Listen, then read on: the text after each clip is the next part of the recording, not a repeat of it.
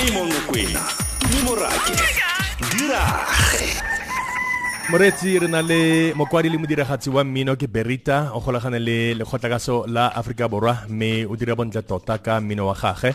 Mme ka gore re mo nakong e ya letsholo la malatsi a le masome a marataro kgatlhanong le tshotlo ya basadi le bana ka mono wa donton a blind eye o na le pina e leng gore wa e golola ebile re tla nna ntse re tshameka mo sabc mo dikaneleng tse di farologaneng tsa radio.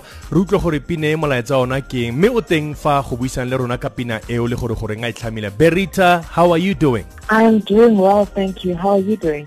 I'm great, thank you very much. I cannot complain. Let's just talk about the song. First of all, let's start off by finding out how you partnered up with the SABC on this campaign. In September, I went on a production and writing trip with my producers, and one of the songs we worked on is this song called Ungandibulali. During the you know lockdown level four, level five, when there started to be reports that gender-based violence had increased during that period, I began to have a very heavy heart.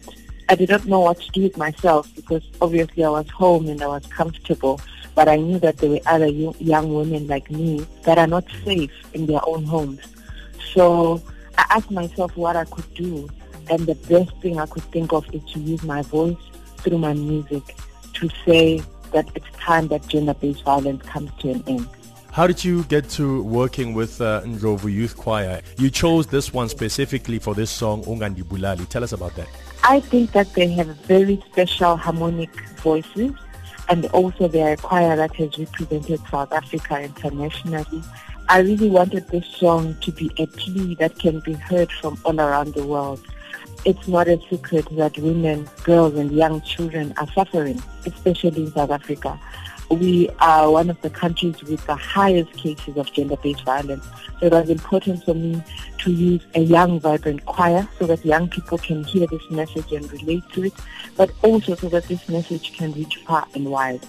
Berita, tell me if you have a message for 16 days of activism against women and children abuse as a woman, please send it out right now. My plea, the 16 days of activism, is to ask everyone in our society. I don't believe that you have to be an activist to stop gender-based violence. It's in our homes, it's in our schools, it's in our police stations, it's in our hospitals, it's in our media, it's in our government. And I believe it's time that we all just come together, mothers, grandmothers, aunties, fathers, uncles, botatomkhulu, we must all now come together and not turn a blind eye. It doesn't have to only be magnified when a life has been lost. We can all do our part in making sure that women in our society are not undermined. They are not treated as less than. And most importantly, they do not die in the hands of another man. All right, Berita, thank you so much. We appreciate the message and your time. Uh, we will make sure as the SABC we play the song Ungandi Bulali featuring Ndlovu Youth Choir. Thank you so much for your time. We'll speak to you again pretty soon. Thank you. Are we ready? Magareng ga ura ya bosupa le ura ya bolesome. Tumi Morake, Amo Mokwena, dirage. Mo motsweding FM, konka bokamoso.